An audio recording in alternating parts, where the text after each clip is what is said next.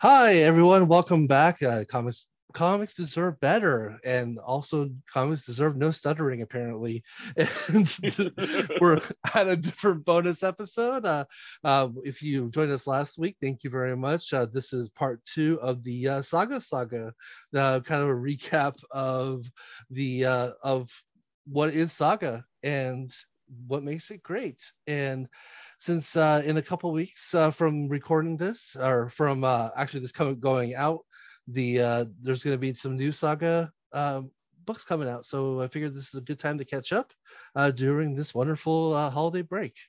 So with me again is Richard. Hey, I'm here. Right, and we have a lot to go into, so we'll ju- jump right into volume four, which uh, introduces um, Prince Robot 4's son, Dango, Ginny, Yuma, um, and uh, and I'll give you guys the quick uh, synopsis from Comixology. And when I say quick, I am not joking. I mean very quick. It says visit new planets, meet new adversaries, and explore a very new direction as Hazel becomes a toddler while her family struggles to stay on their feet. That's it. So on to volume five. No. so we'll get we'll get that we'll into that a little bit further. So they after the time jump at the last page of uh, volume three, uh, they're now um, on planet Gardenia. Uh, Marco is a stay-at-home dad with a horrible disguise, and, and and Alana is working as an actor in the open circuit, which is uh, basically wrestling meets soap operas. And yes, it's as bombastic as that sounds, but yeah. And so um Alana is able everyone's masked. Um so Alana is able to keep her identity even though she's on national basically national television even though it's intergalactic you know but um she yeah it's hard to tell who she is. And uh and marco has a fully bandaged face and hair dyed. He goes out with hazel to parks so that she can get that toddler energy out. And while he's out there meets a mom um, who's also a dance teacher named ginny um, and eventually signs hazel up uh, for for ballet for the aforementioned toddler energy that needs to be dissipated at all costs. So uh, basically, Alana, who is working for um, the open circuit, is uh, has a job because of Yuma, who is one of the Oswald Heist uh, sec- um, ex-wives, as the second ex-wife to be exact. Yes. Um, once again, very cool plant like design. She's like basically a bush. and she's an awesome looking character. Yeah and like, like we were talking about like like last last episode like how it's just every you know there's there's no reason to design the characters the way that they're designed but it's just like yay have at it please just make everyone interesting. Because even ginny the uh who we just mentioned is basically a batwoman you know like yeah. cool that's really cool. It, it's such a weird concept that um like so much of that war, of the main conflict of the book between uh the two, the the planet and the Moonies, is uh like so much about xenophobia, about these two alien races that look fairly similar. When yeah. you have all these other aliens that they interact with, that it's like, oh, wouldn't I imagine that you guys would be much more xenophobic of these people that look totally different than you? like it's just an interesting concept. Exactly. And and so yeah, it's just the it's it's weird like the bedfellows that ha- have been created and once again i'm assuming it's like fiona staples is like oh i have carte blanche to yeah. design whatever i want like the uh the guy uh the character uh, i forget his name who runs the open circuit he looks like a cross between like uh Master Splinter and a stone gargoyle. Yeah. Like, like, that's the energy for the moment I saw him. Like I was just like, he's a stone gargoyle dressed as Master Splinter. exactly. And you know he's got a gravelly voice and it's probably chewing on a stogie at all times. Oh, absolutely. Yeah. Oh, yeah. Every time he's not on scene, he's smoking something. something. Some sort of either a celebratory, a celebratory stogie or some sort of, you know, cigarette. Well, Yuma also happens to be a drug dealer. and is is basically giving out drugs to all the people working on the circuit, including Alana. She starts using this drug called Fade Away. Um, but there's a fantastic one page spread when she gets high for the first time. That's uh that it's like a basically in like psychedelic bubbles as fuck yeah. so I thought that was pretty cool. Um, Yeah. But you know, um, Marco eventually catches Alana using drugs, and Alana conf- at the same time, Alana confronts him for saying Ginny's name in his sleep. So a fight breaks out um, outside of their rocket ship home. And Marco asks Alana if she's ever been high around Hazel. She says yes. Marco gets pissed and throws groceries at her, and Alana kicks him out. So they are now separated from each other, which is going to be very crucial coming up in just a moment here. it's the crux of this arc, basically. Yes, yeah, totally. Um, so um, Mar- Marco goes to Ginny's house because he, you know, he does. He's not. He's not talking to anyone else on this planet because they're laying low. So he goes there. He sees a toy that Hazel left there uh, one one time during a play date with uh, Ginny's daughter, and uh, and it's like, oh, he, you know, Hazel can't sleep with this. Like, is Ponk Chunk, I think. I didn't write it down, Yes. but yeah, it's this little little like you know little baby toy. It, it looks really cute, but um, has a really strange head that it gets gets uh imagined during a, a fever dream later in the in the uh, in the story. But um, so she he grabs Hazel's toy, runs out, and uh, to go deliver the toy. So meanwhile, uh, Prince is born with um, while the prince uh, is born while four is still missing or generally thought dead by everyone. Uh, very once again another very interesting uh, you know one page spread of a baby crowning out of a robot vagina But the baby has a uh, television screen for a head. television screen for a head. Exactly. Yeah. So at first like you know it's the basically the first page of volume four and it's like what is that? Oh god that's what that is. Like oh okay. Yeah extreme close-up of a of a, television baby being born. Um I, So- I, um, you have to love just the era that we live in because, you know, human history, human beings have been around for a while, and no one's ever been like, "Hey, I'm gonna draw an alien giving birth very vividly, and someone's gonna pay me well-earned money for it." Like, it's nice that we just exist in a time that that's a thing that you can do. exactly no absolutely so all right well um well where is four uh or iv uh he's on sextillion the aforementioned uh, brothel planet and having copious amounts of sex and um it's a party. it is a party with once again multiple types of different characters being drawn by by Fiona Staples. So um the uh so you kind of learn a little bit about the robot planet at this time uh, about like the hierarchy. Not everyone's royalty obviously. Uh it, it's it's almost like the quality of your television set that is your head is Mhm. denotes whether yeah. Like if you're a color television you're you're monarchy and if you're black and white then you're uh you're like the people you know like the uh the the serfs and the you know the masses essentially. So dango he's a janitor with a old black and white television with a dial on the front total archaic.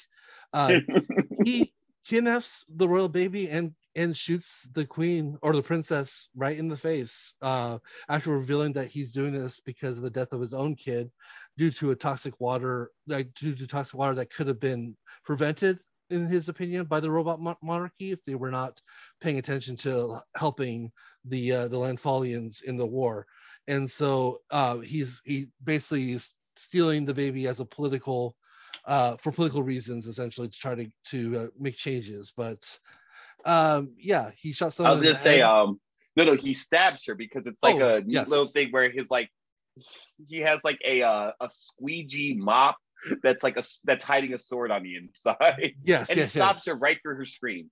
It's Yeah. pretty vi- vivid. Yeah, yeah. If if you ever thought you'd kind of wince at the death of a television via stabbing, this is the moment right now. Um, so yeah, he kidnaps the baby, um, and uh, it runs off. Obviously, he's kind of unhinged because he literally just stabbed somebody in the face, and, And he's he's fascinating because like he's a he he wants to be some sort of revolutionary, but he is playing everything by ear. Like yeah, his plan was steal the royal baby, And then he has, and then everything else, he has nothing. He's just, you know, taking it one day at a time. And that's not really how you uh revolution, I imagine. No, and that kind of befalls him in a little bit here. Um, Yeah, so, yeah. not not the best for him. so uh, Ivy is, you know, on Sextillion. He's informed by Mama Sun, who's the like kind of the head of the of the planet brothel, um, that um, his uh, son has been kidnapped and his uh, his baby mama has been been murdered. Uh, he asks how long had it been that he's been a father, and Mama Sun mentions that that uh, he's been a father for over 21 days. And so, what does the also very unhinged Ivy do? She he shoots her in the face because he he was not informed that he had been a father for almost uh, three weeks now. So um uh yeah so um mama son was in the first volume we didn't really mention her but she's not definitely not a likable character but definitely a surprise to just kind of see her get thrown away real fast because Yeah. she, definitely, she definitely had power in the first in the first volume and that power is taken away really quickly from her No, this is uh this book is fantastic, uh, but this is a Game of Thrones level of disregard for uh, named characters. Yeah. Anyone could go at any time. Don't get Oh. too attached.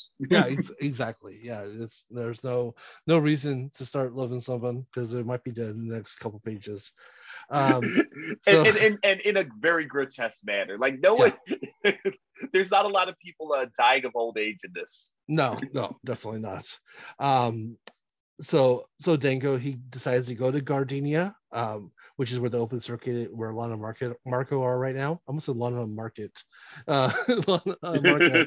um they went to uh and so he was going there basically to get an audience um for his revolution. Once again like as richard said he's basically flying on the seat of his pants on this, this revolution.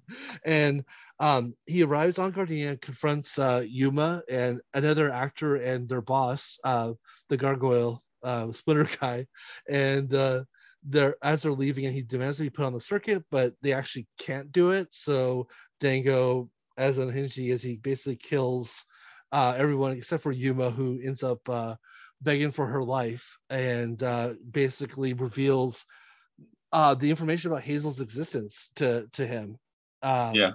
so um and, and just you know and so she's spared she's shot but she's not killed I was gonna say not for lack of trying on you. yeah yeah yeah yeah i wasn't sure he whether, shoots her and yeah. leaves her to die.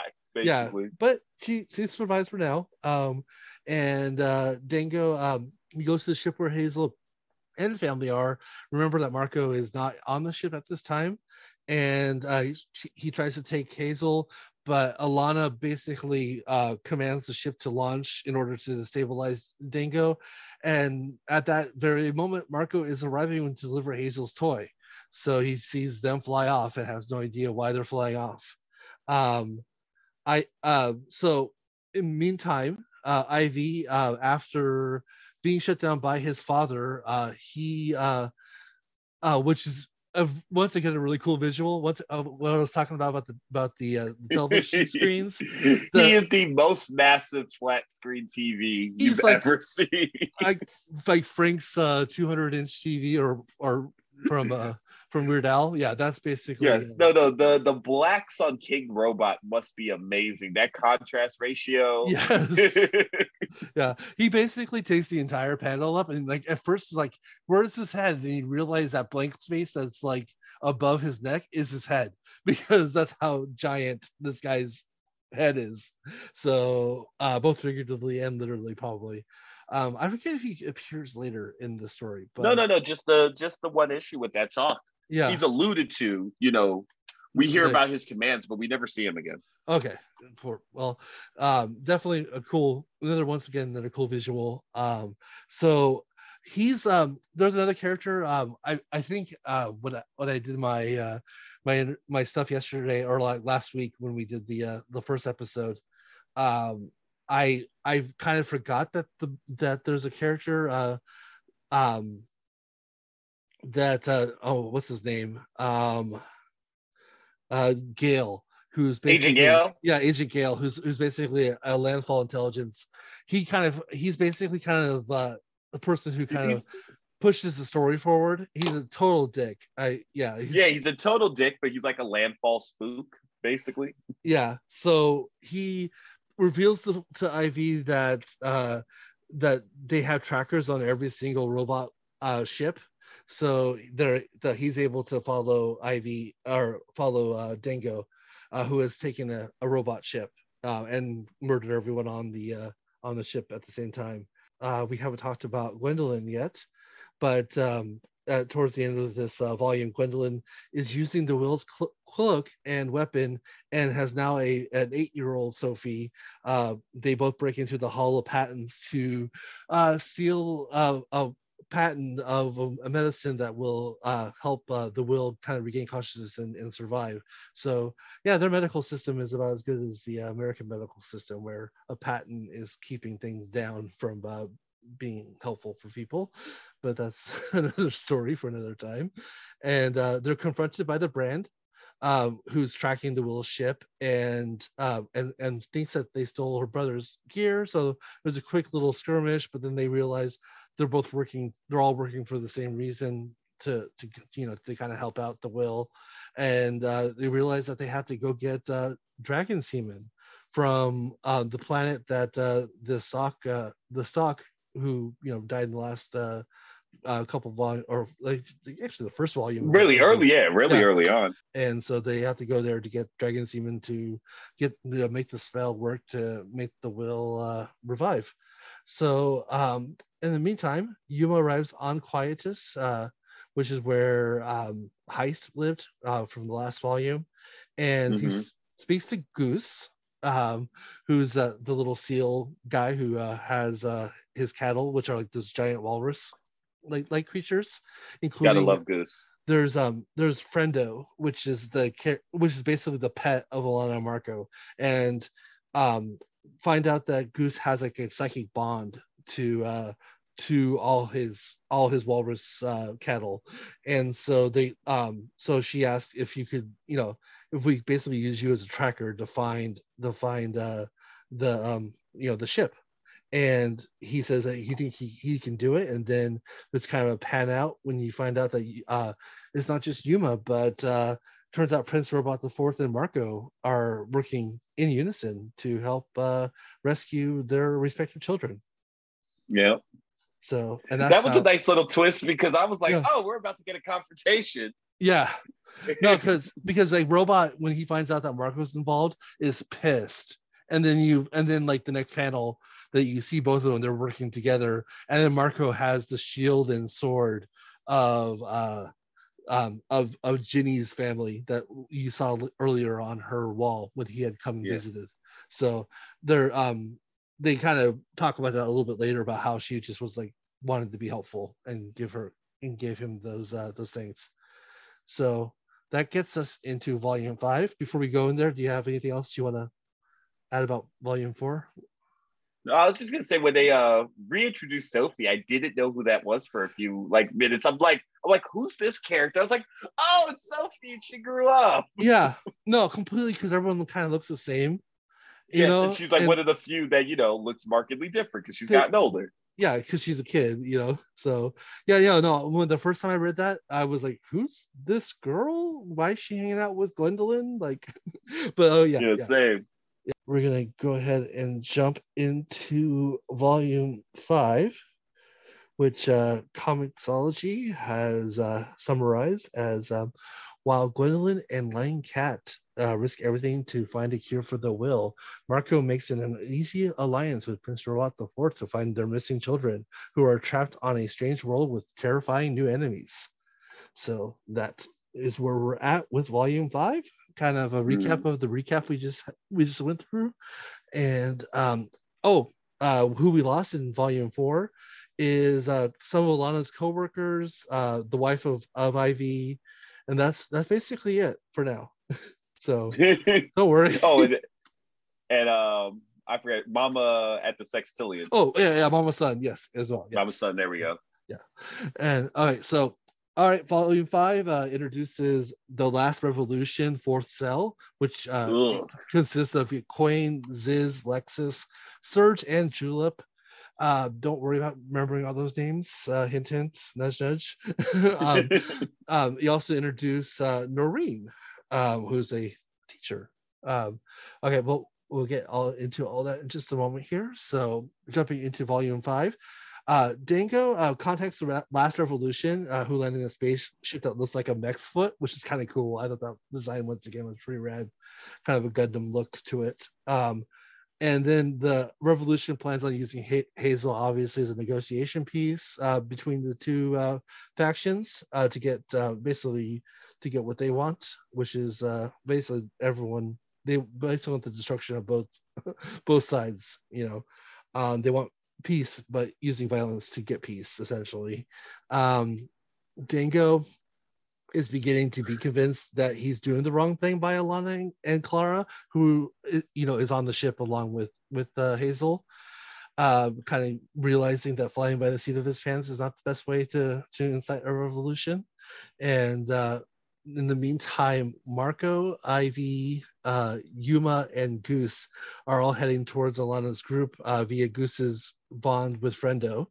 And um, Marco um, stops a robber at a convenience store uh, and knocks him out. Yuma um, robs him, takes takes the drug, drugs off of him. Uh, Mark- I do love how Yuma was like, "Oh, this person's into crime. They obviously have drugs on." Yeah, exactly. So Marco uh, catches Yuma, realizes that she's being she's high. Is kind of pissed because she knows that you know the whole situation with Alana wouldn't have happened if it wasn't for Yuma being a drug dealer. Um, but um, so he asks, you know, he actually asks, you know, like if she still has the drugs, and she says, yeah. But so you know, uh, surprisingly, he kind of wants to like realize why Alana took him. So he asks to take him. So he does for the first time, but these aren't the best quality of drugs. Obviously, they were taken off a person who was robbing a convenience store. yeah, they're, they're, they they are a tainted supply. Yeah, so they both OD pretty instant, instantaneously. So Ivy has to contact the Surgeon General of the Robot Monarchy, uh, who tells him basically to give some of his blood, and you know, basically feed him his blood to make them purge drugs uh, via the old-fashioned, you know, way. Meanwhile, Marco is having visions that kind of like, you know, about his life and like his relationships with family and everything like that. And it it actually um he once he wakes up, he's actually happy that about the OD because he the the visions kind of help clear things up for him. So um Yuma however had a very bad trip and is feeling super guilty because you know she led to Hazel being kidnapped and and also lots of other bad stuff and kind of feeling like like shit essentially. Um, well, they don't have too much time to reflect on all that stuff because they get stopped by a royal robot ship uh, who's been sent by the king to stop them doing what they're doing. Um, so the um the, the, the ship shoots at the uh, at the at the uh, the spaceship that um that they're in but um, and it and it causes a gas leak. Uh, so Goose and Yuma are sent out to investigate what's going on in the engine room. Uh, when they get there, they see the gas leak, uh, and Goose kind of feels the heat of the room and realizes that anyone who enters, someone has to enter in there, and they're not coming out. Like it's it's way too hot for anyone to survive. So Goose is you know noble because he's amazing. Like one of the coolest characters in the in this entire uh, entire story. Um, is about to go in there himself without asking any questions, and um, Yuma knocks him out real quick, and then decides to do the deed herself uh, to kind of prove herself in her in her own eyes. And mm. uh, she's able to give the ship enough power to what they call hopscotching away, which is kind of like you know like the hyperdrive, you know, uh, teleportation kind of style of space travel. Um, but then they find out that Yuma was burned to death while uh, while doing so. So um, Yuma, unfortunately, is no longer among the living in the story. But has my favorite uh, oh. panel. yes, run of issues.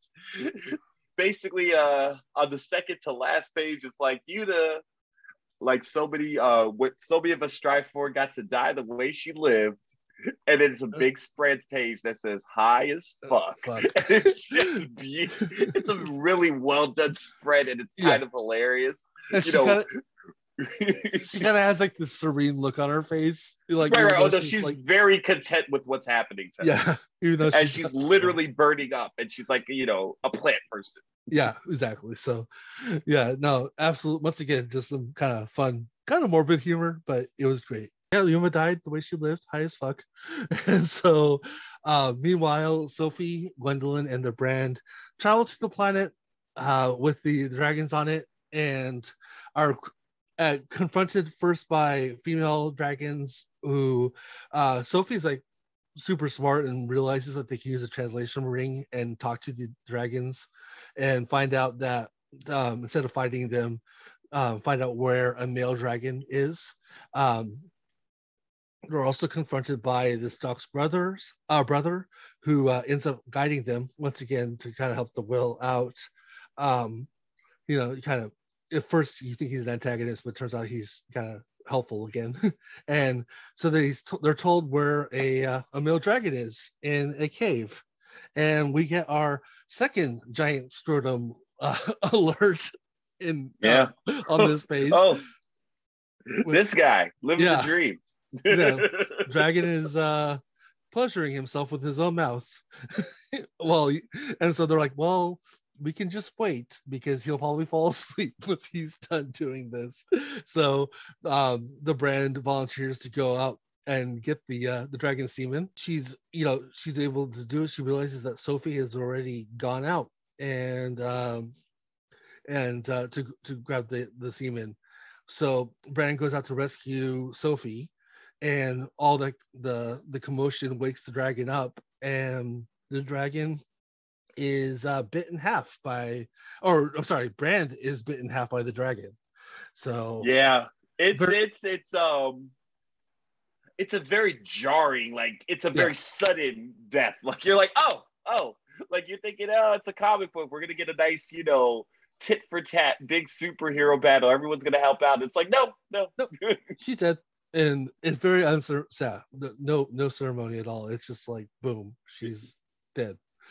oh, and also no ambiguity. There was no, hey, well, maybe we'll be able to save her. you literally see the, the the bottom half of the brand flying out, out of the dragon's mouth. So yeah no, there's no doubt about it. So the group uh makes their way um, back to the will and revives them with the uh, the magic of dragon semen and um and um will wakes up and you know not too happy that he got well uh, about the uh, the things that had happened in order for him to get revived aka the uh, the death of his sister. So not very too not not too uh happy and gracious about about the situation because he's also kind of a dick once again. Um so the will's alive again or will, will the will is uh revived. Uh that's important for things that are about to happen here. Um and he's not he, goes off by himself. Um but we'll get back to him just a few. Actually in volume six we'll get back to him. And uh let's see. So uh meanwhile the the revolution is speaking to uh, someone from the uh so from the wreath uh the moon about like basically doing kind of a, a prisoner exchange. Uh but when the uh the when the person from the wreath sees dango the the robot uh guy um she he she basically calls everything off because they don't want to deal with robots because they're they're they they're viewed by the people from the moon as you know insane sociopathic murderers. And so um quain who's the head of the revolution decides that they're going to kill dango um, in order for the the the uh, this negotiation to continue. And um but dango and clara who is there with hazel um are able to um kind of um basically fight their way out and they kill quain um and as well as julep who's kind of like a um like an atlantis like a mermaid woman with a Mhm. with a, with a tri or a giant sword uh very anime style characters right here um all, all, all the members of the revolution have very, just a very interesting character design. you know they have an interesting past, but most of them don't survive long enough. Right, and then, then I was gonna say the one with the uh, least interesting character design, like the more Yeah. normal or I guess more standardized for the universe character, is the one that makes it. yeah, exactly. So I feel yeah. like maybe it was like it was like, oh yeah, these characters are neat, but this is a pain in the ass to draw. yeah, exactly. Yeah, the, the most generic one, and the one that you can you could basically get out of the costume and look just draw them as a regular person. you know? Right. yeah. So right now, Quain and Julep of the uh, the Revolution have been killed. Um, Lana is also able to escape and is running away with Dingo uh, to their ship. Where they're going to liaise with Clara and Hazel. However, Clara gets lost, and Hazel um, and her get snatched by the other two. Well, well, she doesn't get lost. She tries to go back to break Alana out of prison. Like they're Oh. they're unable Oh. to communicate. That's what it was. So she goes back to.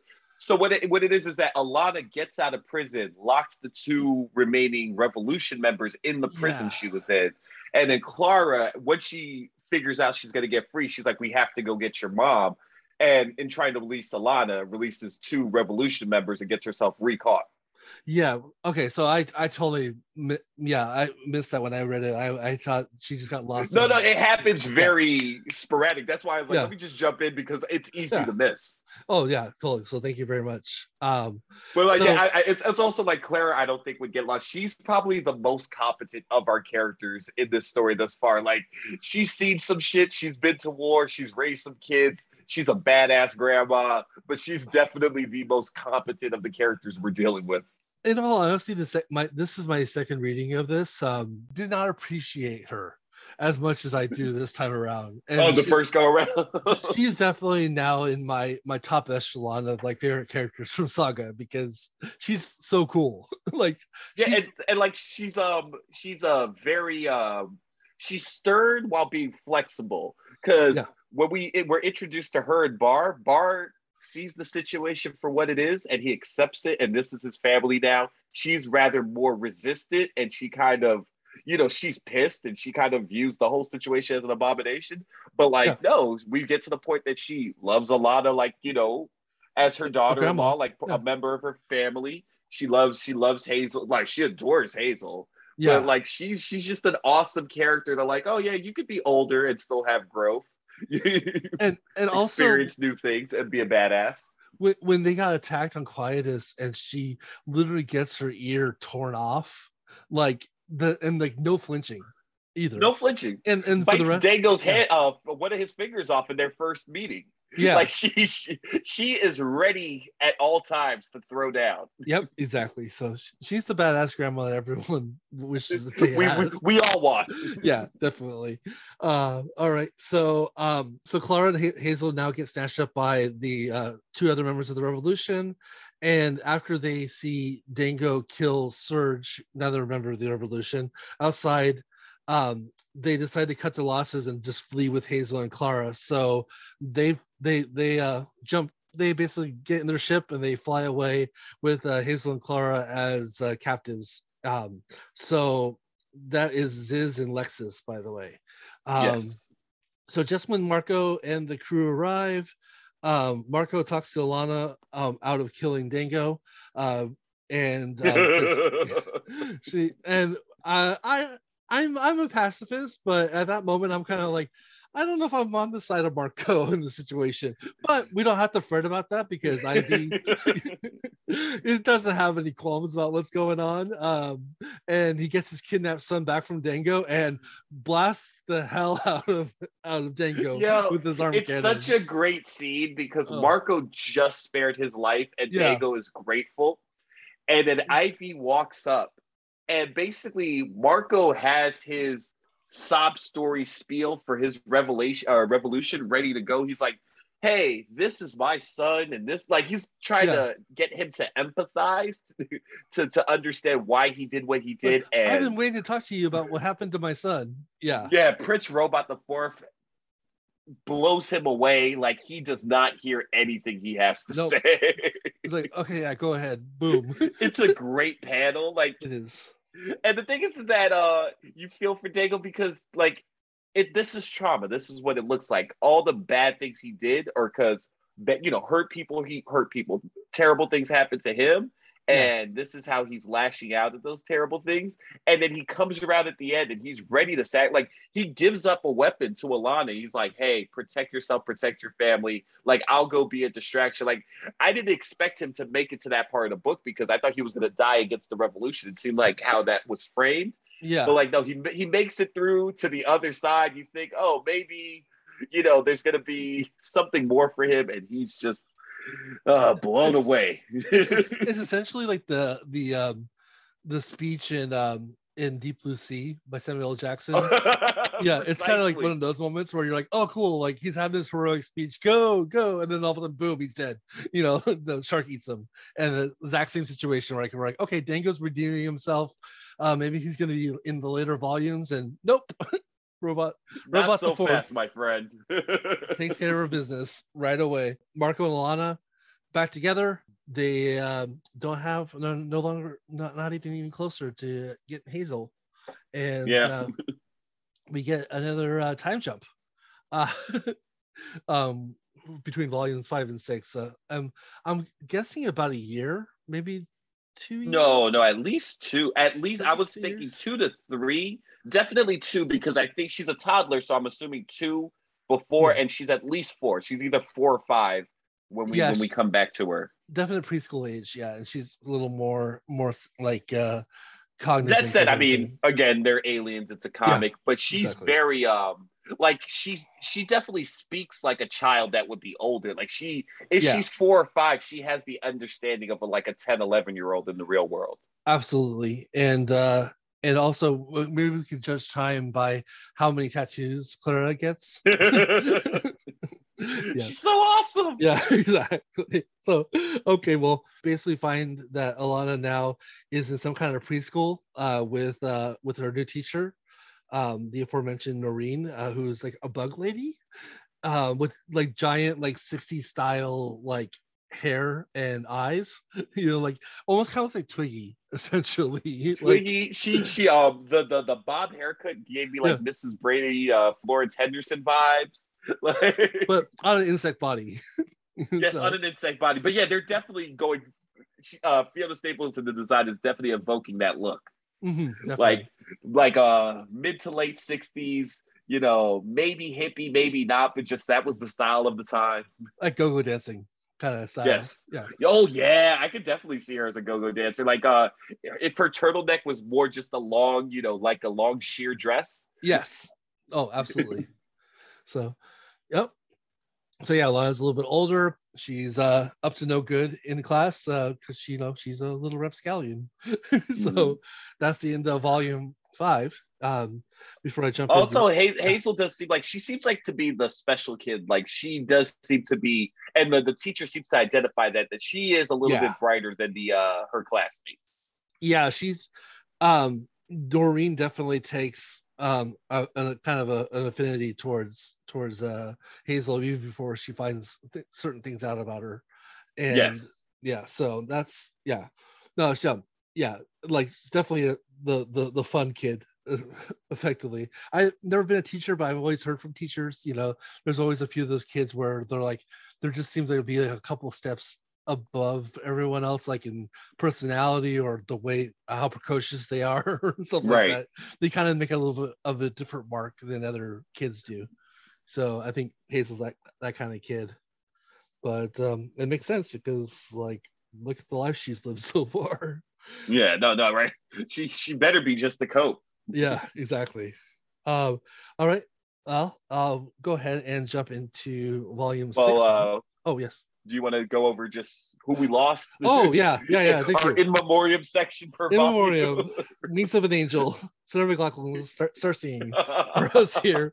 Um, so we lose Yuma, uh, Quain, Julep, Surge, and the brand and Dango. So if you thought only one death in volume four, or well, like one or two deaths, yeah, here we go. This- Yeah. yeah. Brian and Fiona will they will make up for lost time. Yep, exactly. Uh, all right, so we go into uh, volume six, and we actually have only one introduction of a character, at least by my count. Um, it's uh, Petrichor. Am I saying that right? That's how I read it. Petrichor. That's how I read it as well. Okay, because it, yeah, it's uh it, it definitely is, is not a, a name I've seen before. So I'm I'm hoping I'm, I'm saying it right. Um, so all right, well the summary of, of volume six uh um, is uh, after a dramatic time jump, the three-time Eisner Award winner. Oh, well, uh, part I was trying to skip. So after a dramatic time jump, uh, um, the series continues to evolve as Hazel begins the most exciting adventure of her life, kindergarten. Meanwhile, her star-crossed family learns hard lessons of their own. Um, this is probably like my favorite volume so far, by the way. Um, it's really good. Yeah, it, this, it, it really uh, brings it all home. It it really does. It, and like, yeah, like it kind of closes a, a lot of doors. And also, I I love I love the relationship between Alana and Marco, and when they're getting along for whatever reason, it's like makes me really happy. And this mm-hmm. is definitely a part of the of the this uh, saga saga, no pun intended. Um, yes, that uh, that where they're getting along like probably the best. At, at oh, the, absolutely, at absolutely. At least thus far, because because they've they've had uh they've had trials and tribulations, and they come out they come out on the other side stronger. Yeah, exactly the the whole crucible thing. So I, Yes. I can I can attest to that. I don't think I we've been married for uh for almost 16 years if uh if Carrie and I did not go through some shit in the first few months. Not shit Oh, that I we even- created, but like shit from other Yeah, things. just shit. Uh, yeah. But uh, So- also, I didn't realize 16 years. Congrats. Yeah. Well, 15 well, it, it was our it was it's the anniversary of our uh 16th anniversary of our first date was on November 7th. Oh, So awesome. and then we we got only we got married eight seven months later. So in july. Oh, so so not not a not a quick not a long engagement. Not a long, but but hey, hey, if you if you know what you want and you found what Yeah. you want, why waste time? So- so if you were wondering why i like i love love uh yeah you know i've been kind of in a cool relationship for 16 years so i want everyone else to feel the same way i do you know? So it's like a beautiful thing. alana marco please be be nice to each other. Okay. All right. Well so we'll jump into this then. Um so the revolution ship uh that's right now has clara hazel ziz and lexus on um gets stopped by the same robot vessel that was tracking four for the last uh, volume. And um so basically amongst the chaos um clara takes the opportunity to kill ziz. Beautiful panel. yes. It was very very nice. Um and so you know they, they don't waste time to uh to kill someone in volume six. And uh they um so Ba- Bates Bates his heads in uh, and leaves only Lexus alive from the revolution. Uh, Lexus basically switches teams as fast as possible because realizes like that's the only way she's well, she just saw this. someone's head gets uh, Yeah. caved in, so she's like, you know what? Team Clara. Like, yeah, there we go. yeah, there we go. So the three basically create a story to saying that they were uh, refugees that were captured by the slave trade, and they were trying to um to to seek they were seeking refuge basically. So that's why at the end of volume five, um that um, Hazel's in that special spe- special class essentially with with other kids with horns, um because uh they're But a this is in a prison, like in an Yeah. internment camp, for, yeah, for lack it- of better. it, it's a it's a it's a non-combatant refugee internment camp exactly so Yeah. so yeah it, it has it has guards it's it's definitely they're not free but they um it, it seems to be at least the part that they're in is all are all women um, Right. But yeah it's essentially and then or and children as well and so noreen is the teacher of, of the kids in the kindergarten that hazel's in um and Noreen kind of takes a special liking, like as we were just saying earlier, to Hazel. So Hazel leaves class, uh, goes to the showers, um, because that's where Alexis kind of points to where where Hazel's grandma is at the time. Uh, Lexus is now like sporting a cool mohawk, uh, like And a- she and for, like a- for Hazel, she's Auntie Lexus. Like Yeah. Hazel doesn't like see her as anything but family. yeah, exactly. No, okay, so did you get like especially at the end of this volume, do you get like romantic vibes between Lexus and Clara? Like Um, I was thinking about that. I I didn't so much get the vibes, but I was thinking about that in context because how it ends, but also um, when you're reading in the earlier volumes, when you're reading uh, uh, Hazel's narration, Um, it's when when uh, uh, Clara is kind of falling in in for a heist, like kind of into Yeah. him. She says this wouldn't be the last time that my grandmother fell in love Yeah. Okay. in, in her narration. So I don't know if that means um, her or if we're gonna meet someone else down the line. Yeah. Kind of get some uh googly eye love romance. Right, eyes. right. There's definitely, uh, at the very least, a connection. There's Some kind of- chemistry, rather. Kind kind chemistry, respect, something. Yeah, they're definitely they're definitely a couple of some sort, like friendship couple or romantic couple, something like that. Right. but so um so Hazel goes into the shower to look for her grandma, um, meets Petrichor in the aforementioned uh, introduction of Petrichor in the shower. So you can imagine that uh, she's completely nude, and also um, she's a trans female, so she has a She's a penis. trans. She, she's a trans Moonie.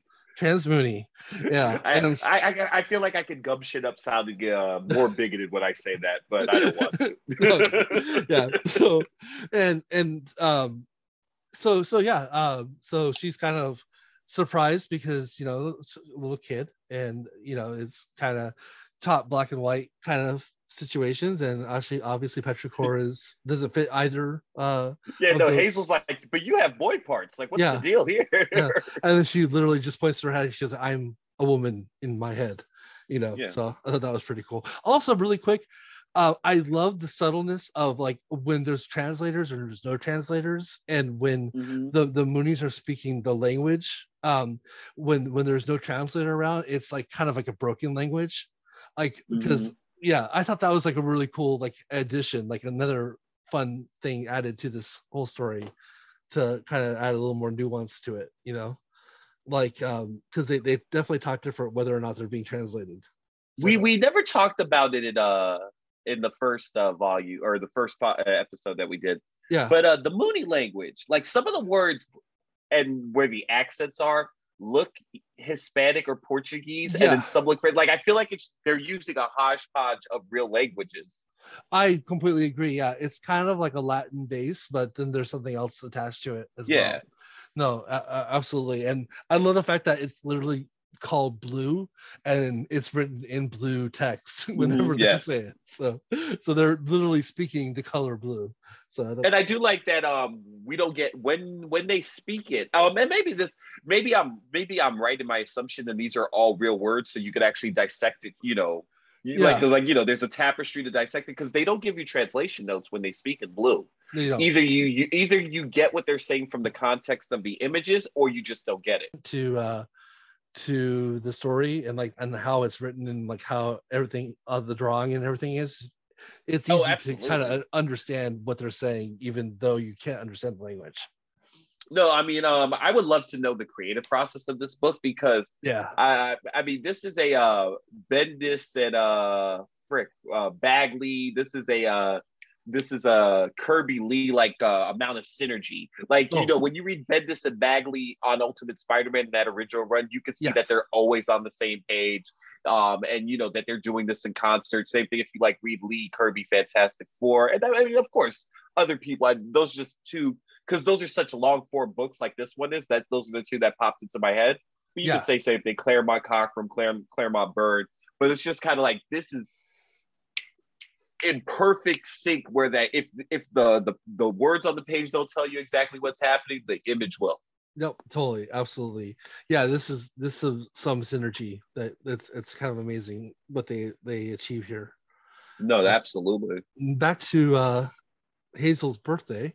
So she she you meet up, you see uh you see Hazel's grandma Clara, and you find she's got a lot of prison tats, which is She is really all cool, tatted up. including a knife on her face, which is so, Mhm. that's so awesome.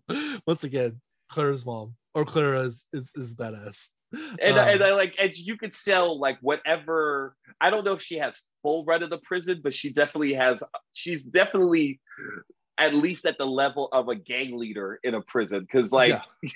she has sway over many people. she does she, has something going on there definitely um so later uh hazel goes back to class uh noreen gives her a cupcake in a, in a book um for her birthday uh when they're by themselves hazel kind of um is kind of taken aback by the book because that's a book that she read as a kid um, and decides that she's going to reveal to Noreen that she has wings besides her horns that are on her head.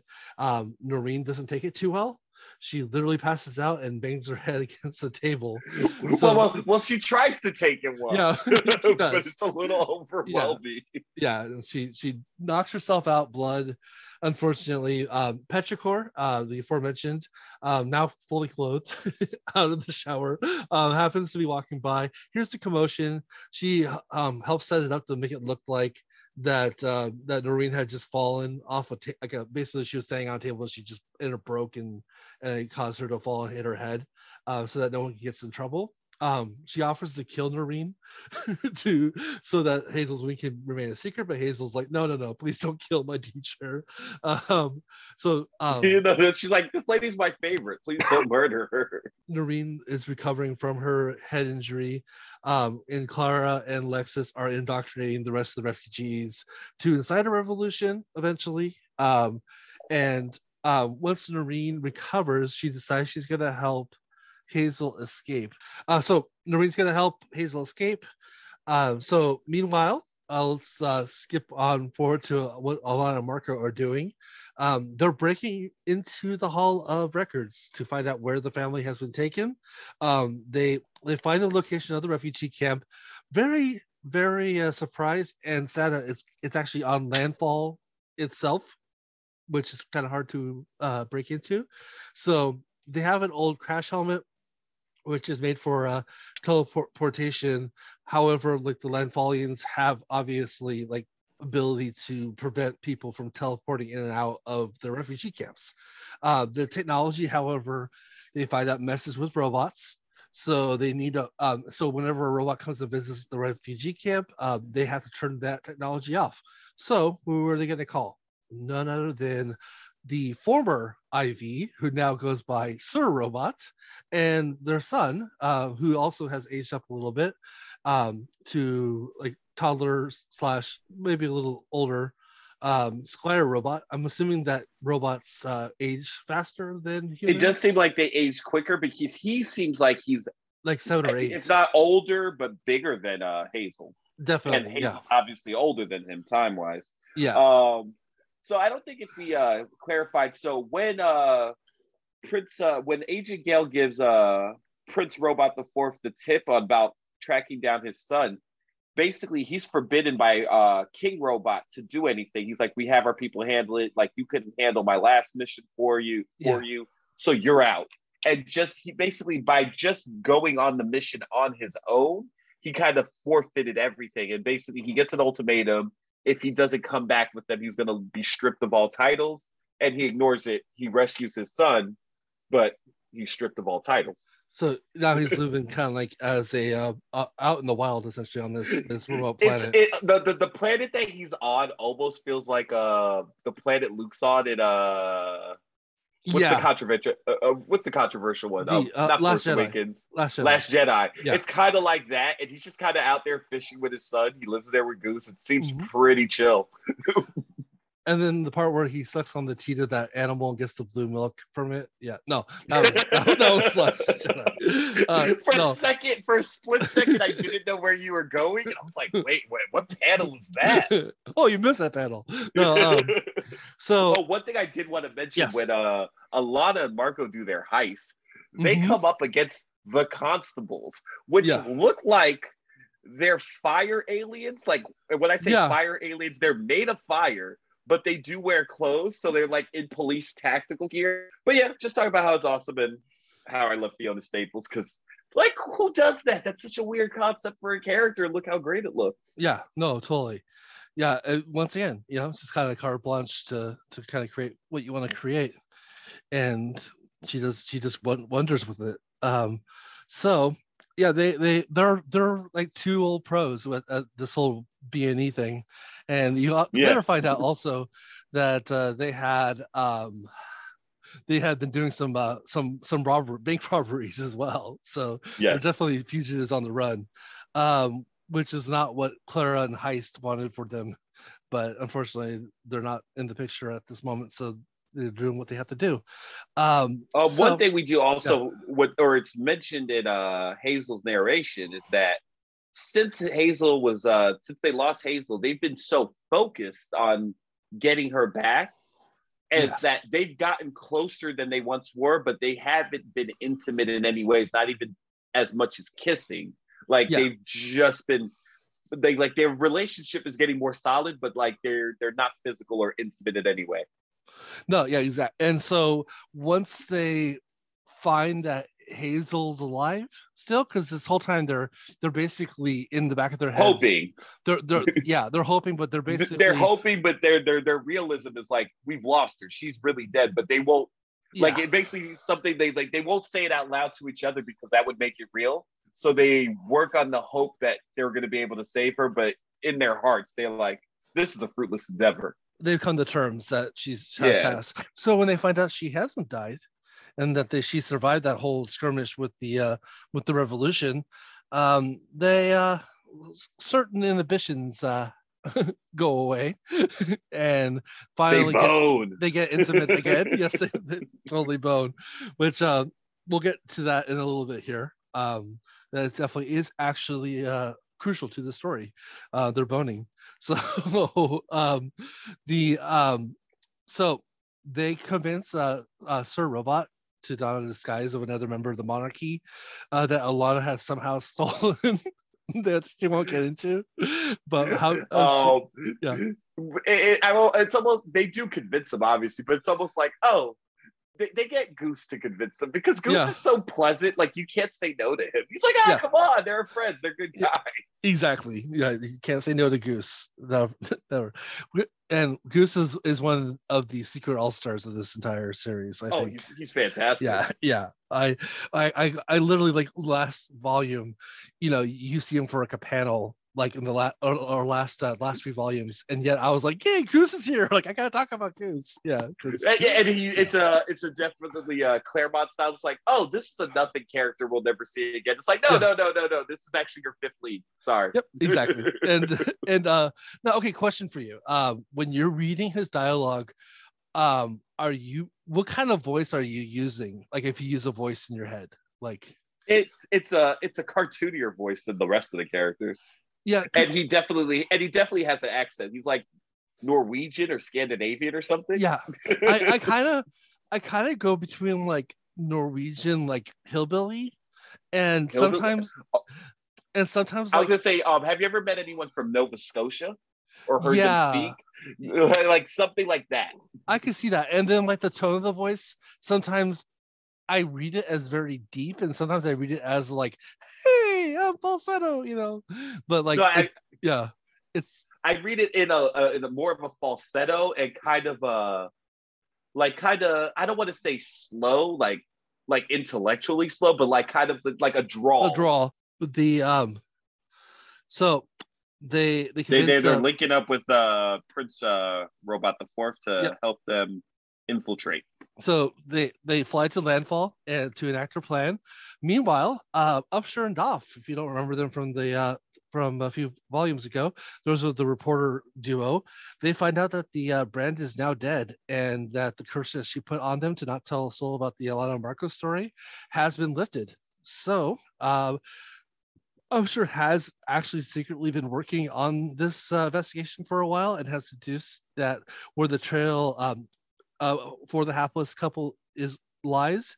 And so they they arrive on the icy planets uh, that most of volume five took place on but uh, they're confronted by the will. Who's now that? Yeah, I, I I love it. He's overweight. and he's on drugs. he's he's he's hallucinating both these drugs that he has on the Stalk and the brand. Um yeah. and he's traveling with Sweet Boy, and so Lying Cat, I think, is now with with Gwendolyn and, and Sophie permanently, um, and so Sweet Boy is now his companion.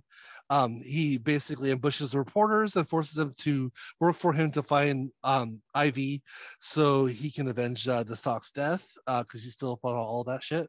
and um, Upshur and Doff uh, reluctantly use their connections to find a planet, the planet that Ivy is on, um, that or likely on, um, and unfortunately has to give up information about another like secretly gay person on that planet that they're from, where being gay is Yeah. essentially against the law. So it's a, it's a bit it's a it's a bit brutal. Like it's like, oh, dude, that's that's dark. That that's the cost of doing business. yeah, and I was gonna say, uh, uh, one thing we we kind of uh, glazed over is the way that they get to the ice planet is they actually go and they get a tip from uh, Ginny. Like their research actually leads Yes. them to Ginny, yes, who I guess Marco before they left confided in more and you know communicated with since they'd been gone.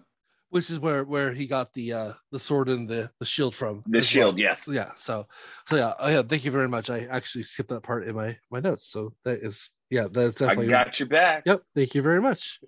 All right. So Upshur and Doff, Doff uh, reluctantly used their connections. That so they they make it to the planet. Uh, it turns out that, that they were correct on what planet uh, that robot was on, and well, robot's no longer there. Uh, Prince Robot's no longer there because he's he's helping Lana Marco, um, and um, the will goes after um, the Squire to kill him, but Ghüs uh, steps in like a hero. And uh slices uh the will's fingers off with this giant halberd axe which Yeah. would- which yeah like like like yeah like Ghüs is an amazing character but you don't find him like daunting like physically at all until this moment where you see that he's he he's not talking you know he's he's a, he's a more of an action Right. seal He's very polite. He's uh he's very polite. Uh, Liam Neeson had taken. He's like, hey, like I don't want there to be a thing, but if you make it a thing, I'm gonna have to do stuff. It's gonna be unpleasant. Like, yeah. but he's So- like super polite about it. But he he will fuck you up.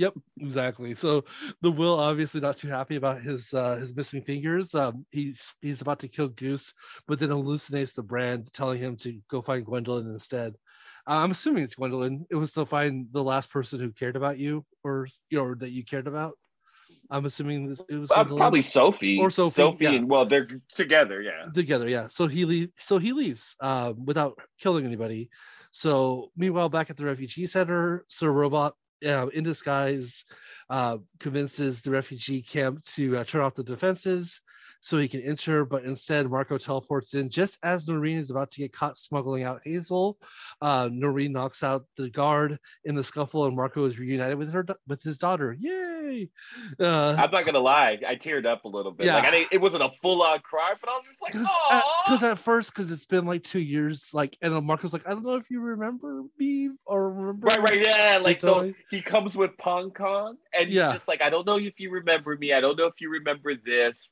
And then like she sees him and she processes, and she's like, Daddy. And It's a really, really beautiful scene. yeah it's pretty amazing um and so quick quick uh you know they reunite really quickly um and and marco's like okay well i'm gonna teleport back with with our kid and i'll come back for for uh because um klara and uh lexus and petrichor are also all there because they had come to help help uh noreen uh not get in trouble uh smuggling hazel out um so Yeah. Granted that she uh cracked her skull.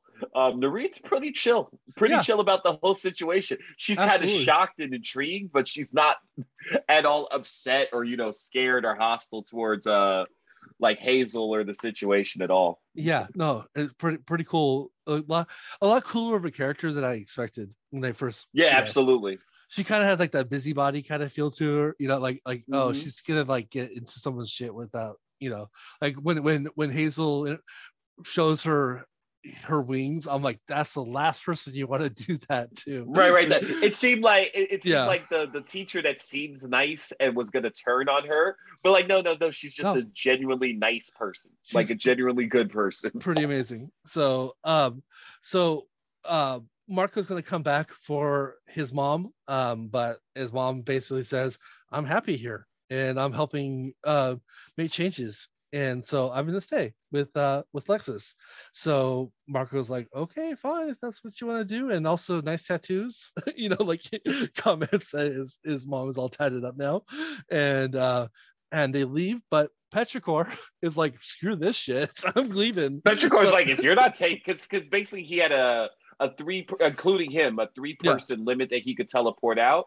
So Mhm. himself, Hazel, and his mother, um, because the uh the helmet was a bit damaged and old. Yeah. And Petrichor's like, well, if any, if no one else, like he, could still take one extra person, and if you're not going, not going, why not me? yep. So so Petrichor she uh, tags along, and um, there's um so there's a small skirmish obviously because this random person that no one's ever met randomly pops up and one sees a right, robot. Right, but, but yeah. she's she's a Moonie and she sees yeah. a robot and a uh, a Landfallian. Yeah, so like, she's a, um, immediately in attack mode. She doesn't yeah. have the context that everyone all our other main characters have. Because she was under the idea that um, that um Hazel's mom was from the moon was, and she was and was raped. was raped and that's why she has she's both you know a hybrid essentially. And yeah. um so so she's she's not expecting a female um Landfallian and, and let alone a robot. So obviously they get kind of in a skirmish but once again misunderstanding they figure it out uh afterwards um um Petrichor basically says like because Alana's like oh oh um you know don't kill me and Petrichor's like, well, I wouldn't kill you anyways because you're pregnant. And um, she reveals that Petrichor, well, Petrichor had kind of shown that she has senses like that before, but Petrichor's like, yeah, I can smell it on you that you're with child at this moment. And so the faces of Marco and Alana as the chapter ends um, are mm-hmm. a mixture between fear, uh, excitement, uh, terror, like confusion. Uh, so like once again, this the artwork says so much about everything that's going on in this in this in the story because yeah, um, Marco is like looks like he just like stepped in front of a bus that's speeding towards him, and Alana is like smiling and grabbing her stomach, you know, mm-hmm. and kind of surprised. So, so yeah, definitely two different reactions to the situation, and like they've already gone so through so much shit with one kid, so now they're bringing another kid into the into this whole situation. The aforementioned uh, intimacy that uh, that occurred after they found out that Hazel was alive. Um, all right, well that ends volume six. Um, you have oh let me get actually only one death. Uh, that was that Ziz guy who uh, died in the, in the first couple panels. Um, yeah, yeah. So uh, relative... and whatever those uh those uh mine aliens that attacked that attack the ship. Yeah, yeah. So yeah, um, but like not not really any like uh named characters though. So so we're uh you that means that volume seven is probably gonna just be a bloodbath. Knowing the way um, things are um, going. It's so good. It's it's so yeah. good. I, I will say this, uh reading these set of issues, like the first issue covered in the uh in uh volume four is uh issue 19. And I it really took me not let me not say took me out of the story, but it really was a doubter because in the narration, Hazel's like, "This is the story of how my parents break up," and mm-hmm. like the recipe for the end of their relationship is so there because um, Ginny is totally into him and is yeah. ready to cheat. They are, you know, they are in a bad place. Uh, Alana and Marco are just in a bad place in space in their relationship. Alana's getting into drugs. Like it looks like that this is going to be a disaster as far as their relationship goes, as far as this family unit and like um when when uh when Marco and Alana have their big fight and he throws the groceries at her and he goes to Ginny's place, I was almost under the impression yeah. that he was screwing around already. Yeah, yeah, I can see that. Like, like I had gotten the energy, like, like that they were they were not showing us because, like, she had already put his her hand on his leg. Basically, she had all but said, "Hey, like, my husband's out of town all the time, and you know, we all have to keep you know secrets she, from our spouses. She literally so does say that. yeah, yeah, like she's she's she's yeah. like giving him all these green lights. Yeah. So that when you finally get to the point that you realize, no, Marco didn't cheat. Like Marco is like like and Marco's definitely attracted to her. Like that's not yeah. up for debate. Mm-hmm. But like, you know, he he does the right thing. And it's just like, you know, there's yeah. a little hope for people. Exactly. And yeah, it's just kind of a misunderstanding at, at, to say to say the least. But yeah, so so when, when Hazel says this is how my parents break up, she literally meant it, like physically. Like, well, no, she says split up, split up, oh, split up. Yeah, yeah, yeah. And exactly. she meant that. yeah, like literally they split up, as in like they go in two different directions. So, so we take it one way, but they definitely was meant a different way. So, but yeah, um, so so far so good. We have uh we're two thirds done then with the uh the series as of it is right now as we're uh, recording. Um, yes, we're waiting for it to come back from hiatus. Yes. So um and it looks like by the cover of issue 55, I don't know if you've seen it, but there's a new character.